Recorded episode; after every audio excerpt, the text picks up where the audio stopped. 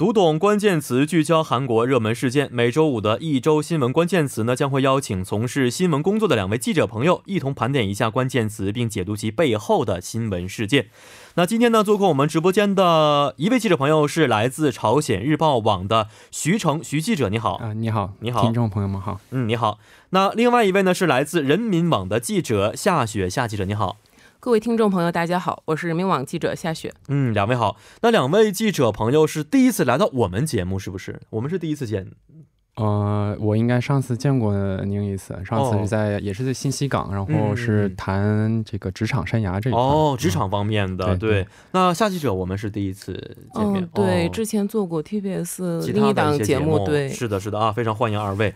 那啊，二位可能对我们这个节目啊已经有所了解了，就是呢啊，要把这个一周当中啊比较呃大型的事件，通过一个关键词来表现出来，并且解读一下这个背后啊事件的一些具体内容，给我们分析一下事件到底应该怎么去发展。那想问一下，今天带来的第一个关键词是由徐记者带来的是吗？嗯，是，嗯啊，韩文的关键词叫三점사 pro。呃，中文是叫百分之三点四，百分之三点四啊！一听这个百分之三点四，很多朋友可能第一印象就是说，比如说什么经济增长率啊。是不是这个可能是第一印象了？那到底指的是哪个方面？如果这是韩国经济增长率的话，可能也就没有下面这个新闻了。它其实这个三点四的话，其实是指呃韩国两大党之间的最新的支持率的这个差异。哦，嗯啊，两大党的差异只有百分之三点四的意思是不是？对对，其实具体呃。呃，了解一下的话，就是说，根据韩国这个民调机构这个 Real Meter 最近做的一个呃民调显示，嗯，呃，它是针对十九岁以上韩国十九岁以上的一些就是有投票权的这个公民，嗯嗯，那么呃呃，这个共共同民主党的支持率较上周下降了百分之零点八，到了三十七点五，嗯，那么自由韩国党的支持率上升了百分之零点九，达到了三十四点。呃一，嗯，那么之间的这个差距只，呃，只就是缩小到百分之三点四，这个已经是在就是误差范围之内了。是是是啊，看起来这个情况啊不是特别的理想，是不是？对对，没错。其实两位记者朋友最近应该也都是关注了啊这个韩国政治方面的一些消息，是吧？对，包括最近我看在光化门广场啊，有举行了很多次的示威的活动啊。对。呃，我觉得这个示威活动可能最主要的就是与前些日子这个曹国事件脱不了干系的，对对对，是因为这个原因吗？呃，因为可能最近韩国最热点的新闻就应该是这个韩国这个曹国事件了。那么它整体的还是跟这个呃文在寅强行呃任命这个曹国为这个法务部法务部长官这一事有关。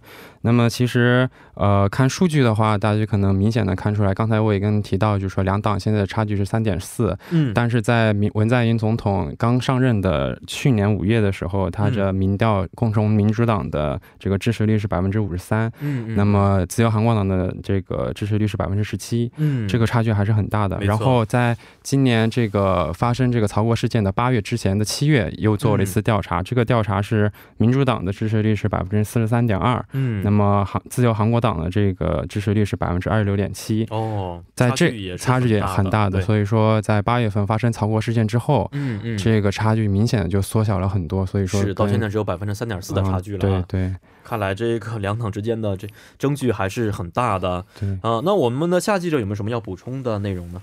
其实目前这个文在寅所在的执政党的支持率也是创下了任内的最低值，就是这个百分之四十二点五嘛。嗯，我觉得除了与这个曹国。这个违法嫌疑的事件之外呢，还与像这个韩国目前近一段时间内的经济民生陷入困境，嗯，以及这个朝美无核化磋商破裂这些负面因素，也是产生了一定的影响的。嗯嗯哦，所以不光光是曹国事件本身。再加上很多的，比如经济方面呢，内忧外患加在一起，是不是整体导致了执政党现在这个声望比较下跌，下跌的很多啊？但是还是有很多朋友不是特别清楚啊，这个曹国事件的来龙去脉，去脉到底是什么样的？能不能首先请我们的徐记者简单介绍一下这个曹国事件呢？嗯，好的。曹国事件整体用一句话来说的话，就是主要是针对一九年今年八月份强行任命这个文在寅总统强行任命这个法务部长官曹国这一事件，围绕这一事件，嗯。嗯，呃，在任命了他为候选人之后，曹国周边以及他曹国本人一些呃发生了一系列的一些丑闻。嗯，针对这一事件，我呃呃的一系列丑闻的话，简单介绍一下的话，就是啊，他还是主要还是围绕他呃女儿这一块有很多的丑闻，嗯，比如像。呃，他的女儿在高中时期在韩国大学只实习了这个两个星期，就以第一作者的身份发表了英语的论文哦，然后还并以此申报材料入学了高丽大学哦，是韩国很知名的一所大学。嗯，那么在高考压力比中国还大的韩国，那么看到这样一位权贵的弟子就轻轻松松的进入了韩国最高学府，嗯嗯，引起了这个韩国民众的很多不满。那么另外，在他大学毕业申请大学院的时候，身为这个东洋大学。觉得曹国的妻子为了协助其女儿获得更好的入学条件，嗯啊，帮助他女儿办理了这个东洋大学呃下属英语教学中心义务教学的实习证书。哦，那么这个也涉嫌了一个文书的伪造的一个嫌疑。哦，那么另外一方面，在他这个上大学院期间，他成绩呃有两次的这个挂，就是挂科。然后，即使这样成绩不好，他还是连续六个学期获得了将近一千两百万韩币的将近七万多人民币的这个奖学金。这也引起了很大的波澜。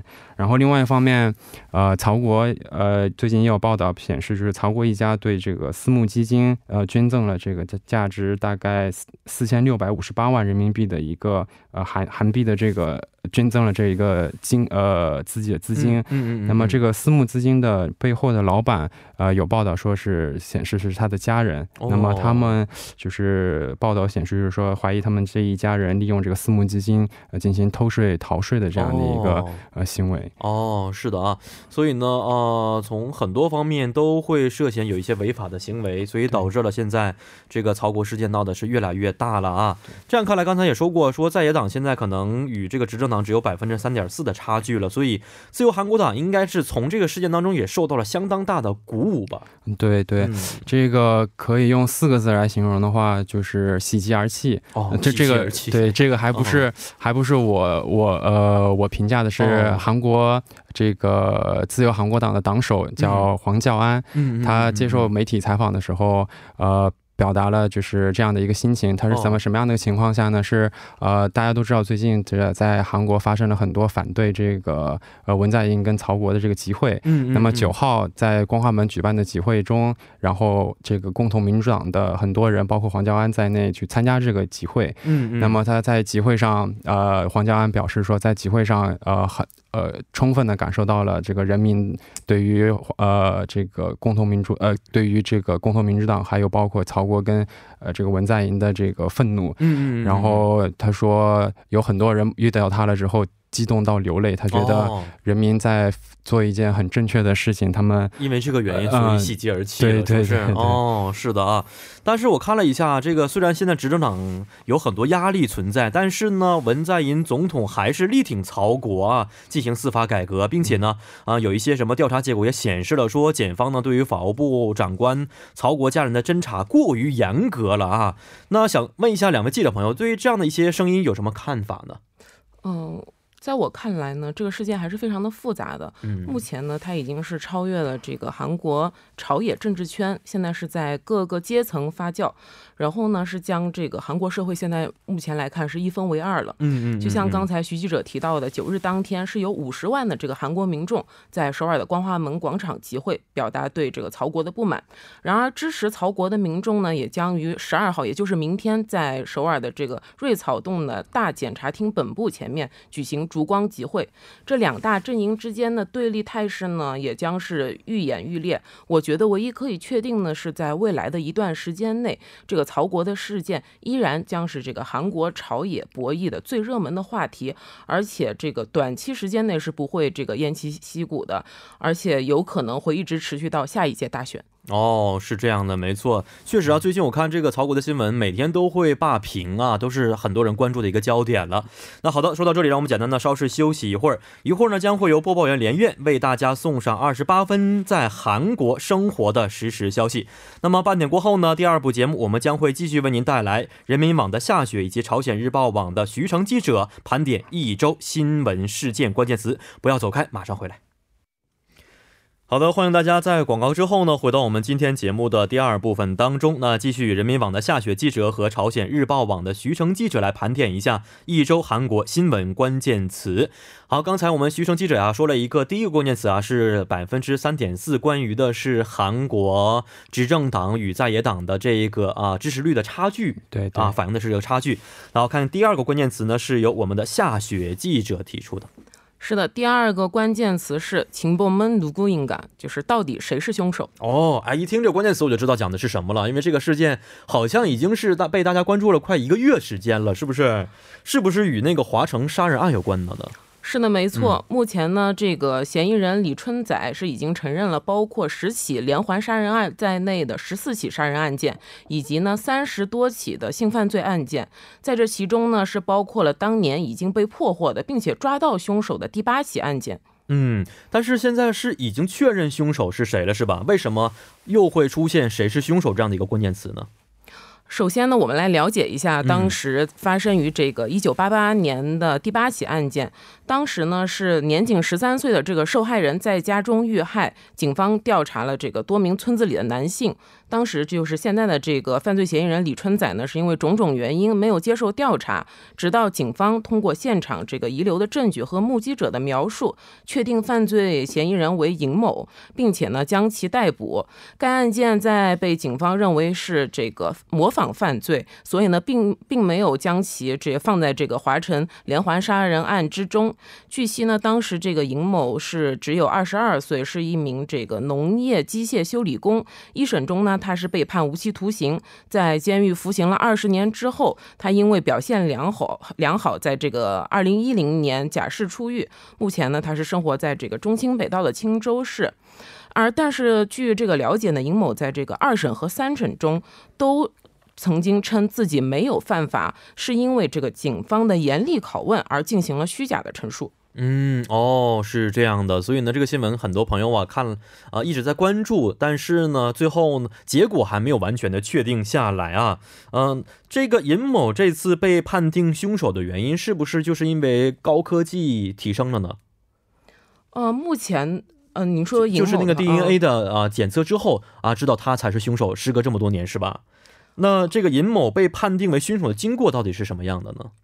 呃，目前的话，这个尹某的话是在当年被判定为凶手，然后现在李某他站出来说我才是凶手，是这么一个情况。对对，嗯，啊，相当于是这个第八起的案件，可能说到底是谁，现在没有完全的尘埃落定。对对对，哦，是这样的。不过这个呃嫌疑人，我看了一下最近新闻呢，他也承认了第八起是他本人所为的，是不是？这个案件，嗯，既然他承认了，是不是应该变得更加明朗一些了呢？呃，目前呢，这个李某是承认说第八起案件是他所为，但是当时警方抓获的是叫尹某嘛，嗯，所以说当但是当时这个调查尹某的警方坚持认为说这个调查是没有问题的，嗯，他们表示呢是在现场发现了这个尹某的指纹，而且还确认了这个尹某虽然是患有小儿麻痹症，但是胳膊的力量是非常大的，哦，而且当时受害者的房间的结构和尸体状态都是与这个尹某的陈述是一致的，这就意味着有两种可能。可能要不然就是这个现在的这个所谓的犯罪嫌疑人李春在，嗯，他的供述可能是假的，要不然就是当时警方的这个调查是有误的，嗯，所以说呢，目前韩国警方也正在以这个过去的调查记录为基础，对这个李春在的供词是否可信正在进行调查。哦，是这样，我也看了一个相应的新闻呢，人家尹某当时也说过自己是无辜的，是不是？但最后呢，因为各方面的证据非常的明显，最后呢被判定他是凶手。因此现在既然出来个呃李。春仔也承认自己犯了第八起这个罪的事实，那尹某再审的可能性会高吗？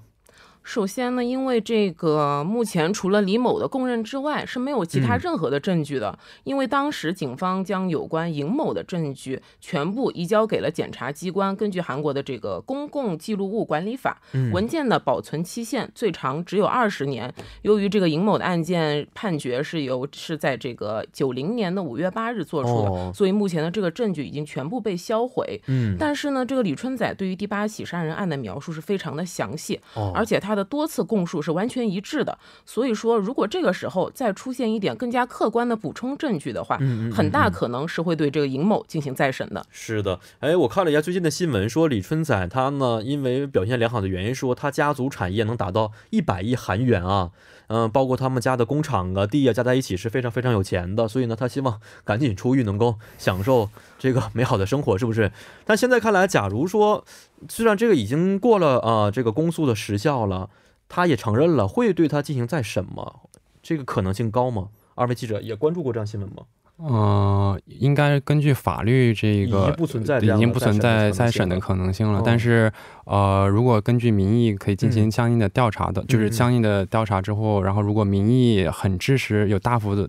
呃，大量的民意支持的话，法院应该会也可能会根据考虑一下，考虑一下。据我所知，有很多的韩国民众现在已经在那个青瓦台的网站上请愿了。对，超过十万的话，可能要答复，是吧？对，是的，而且有很多人也请愿，是希望能废除死刑。嗯嗯嗯，是这样的。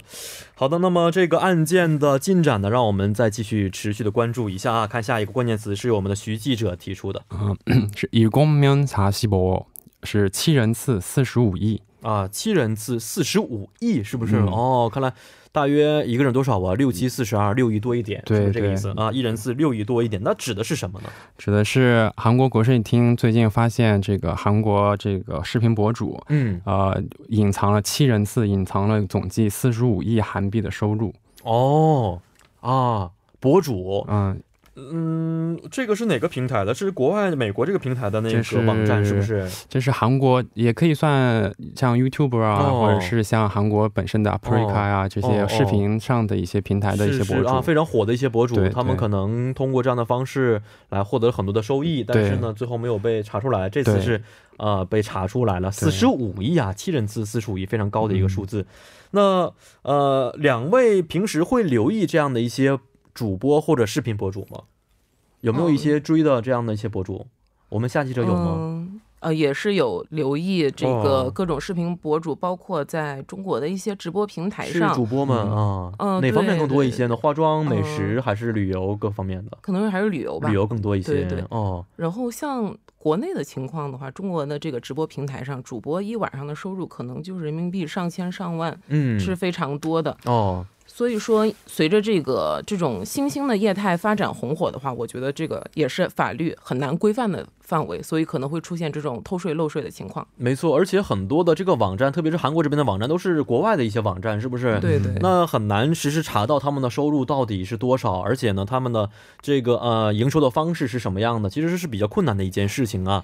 那我们的徐记者也是会看一些这样的一些视频，或者是关注一些主播吗？对的，其实像刚才呃您说的，像这样，他们其实主播收入很高，但是呃掌握他们的，大家都知道他收入很高，但是就是政府。机构怎么掌握他这个实际收入是非常难的。嗯嗯，你比如像其实像韩国这样的情况的话，呃，韩国呃就是有公司所属的这个视频博主的话，他可以通过有一个代扣税的制度，那么可以呃很好的掌握好这个视频博主的这个收入。嗯，但是有很更多的这个视频博主，他是以个人名义去进行这个。呃，视频的这个直播，那么这样就很难要，它是它的税款一般都是通过个人申报制，嗯，那么很容易从中会有一些偷税、呃逃税、偷税的这个呃行为情况出现。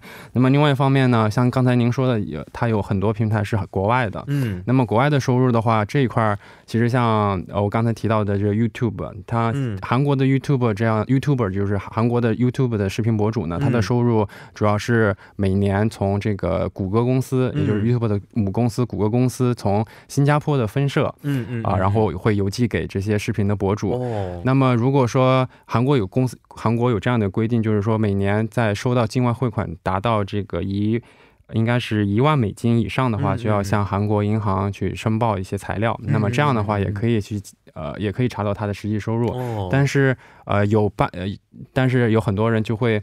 呃，一万的话就可以分成呃很多份，然后以不同人的名义再寄回来的话，那这样就不用提交材料，所以说也是会呃偷税、逃税、偷税。方法其实想偷税漏税的话，方法很多，是不是？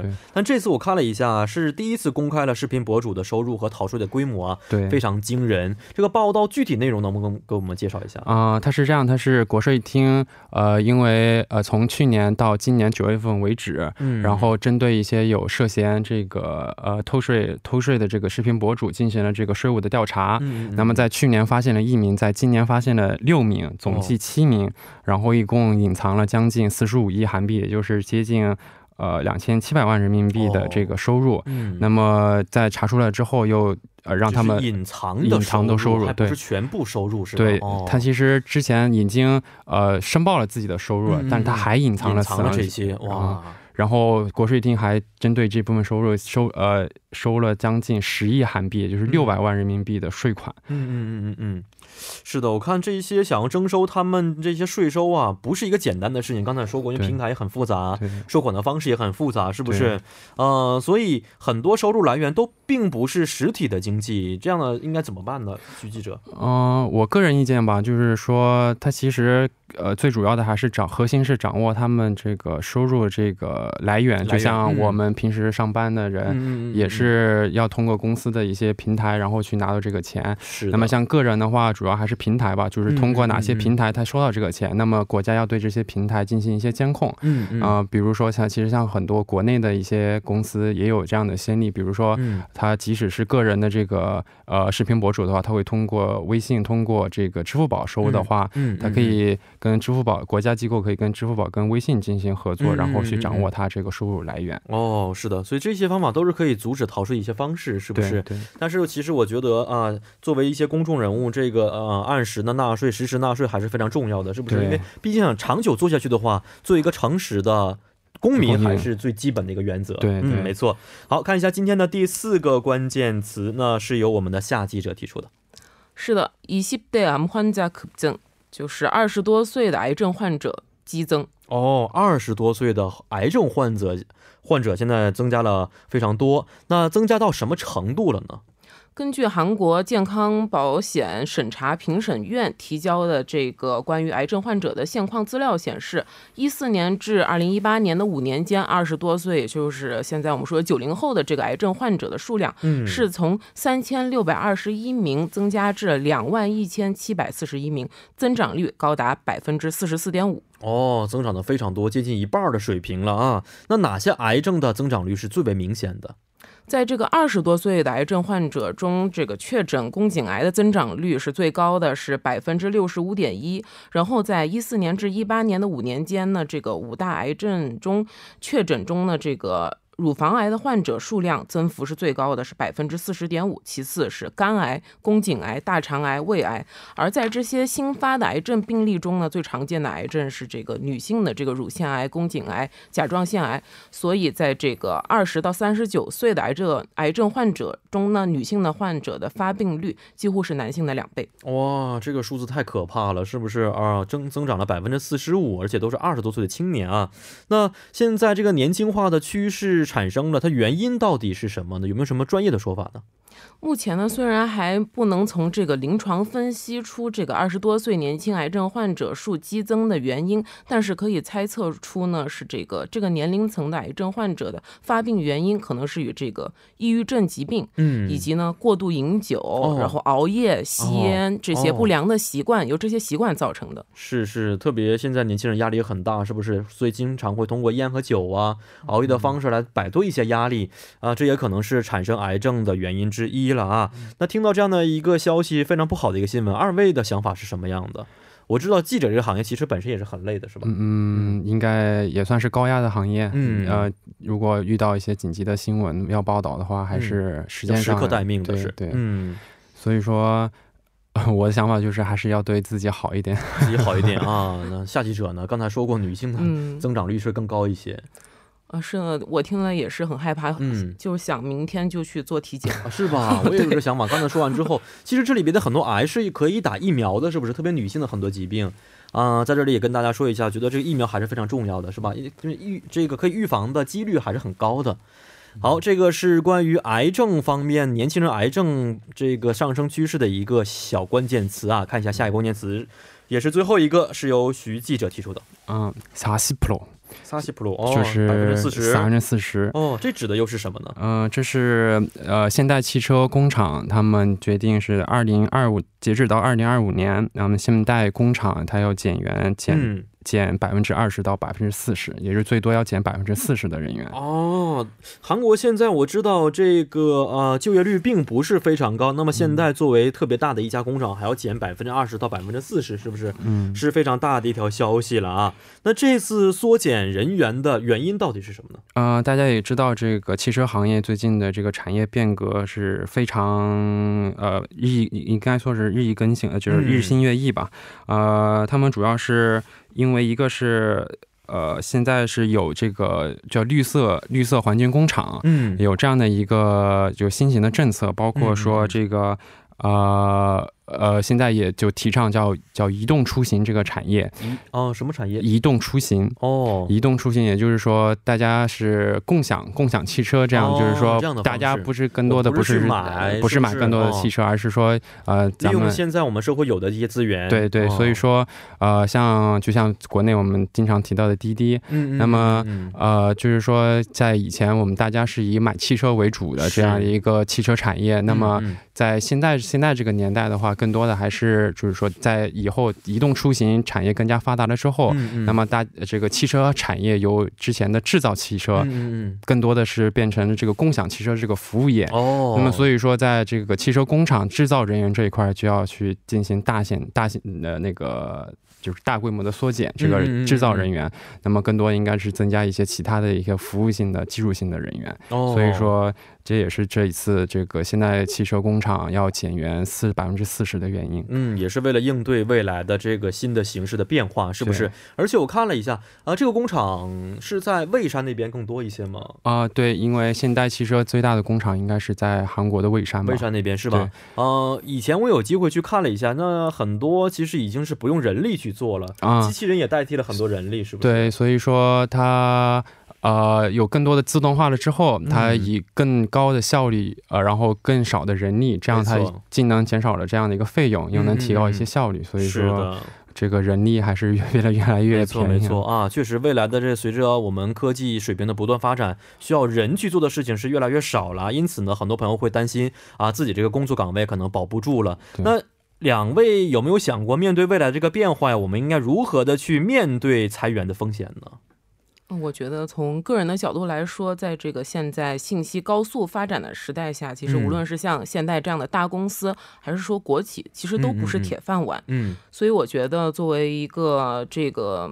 就是员工是不应该太依依赖于公司或者太依附于这个平台给你过多的这些优越感。嗯，大家应该在这个职场中呢，是对这个行业的动态保持一种积极的关注，不断充实自己，拥有真才实学。我觉得这样才不会被社会淘汰。是啊，在这个行业可能做不下去了，那么我们可以用自己的能力去在其他行业大放光彩，是不是？是的。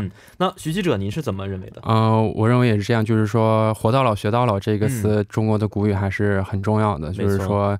呃，时代在不断的变化，那么我们也要不断的进行学习，进行进步，不能固守这个自己呃本来的东西。嗯嗯，应该学习，就是多接触一些新的东西。没错，两位记者朋友也是在不断学习当中，然后一边工作的是不是？平时有时间学习吗？夏记者。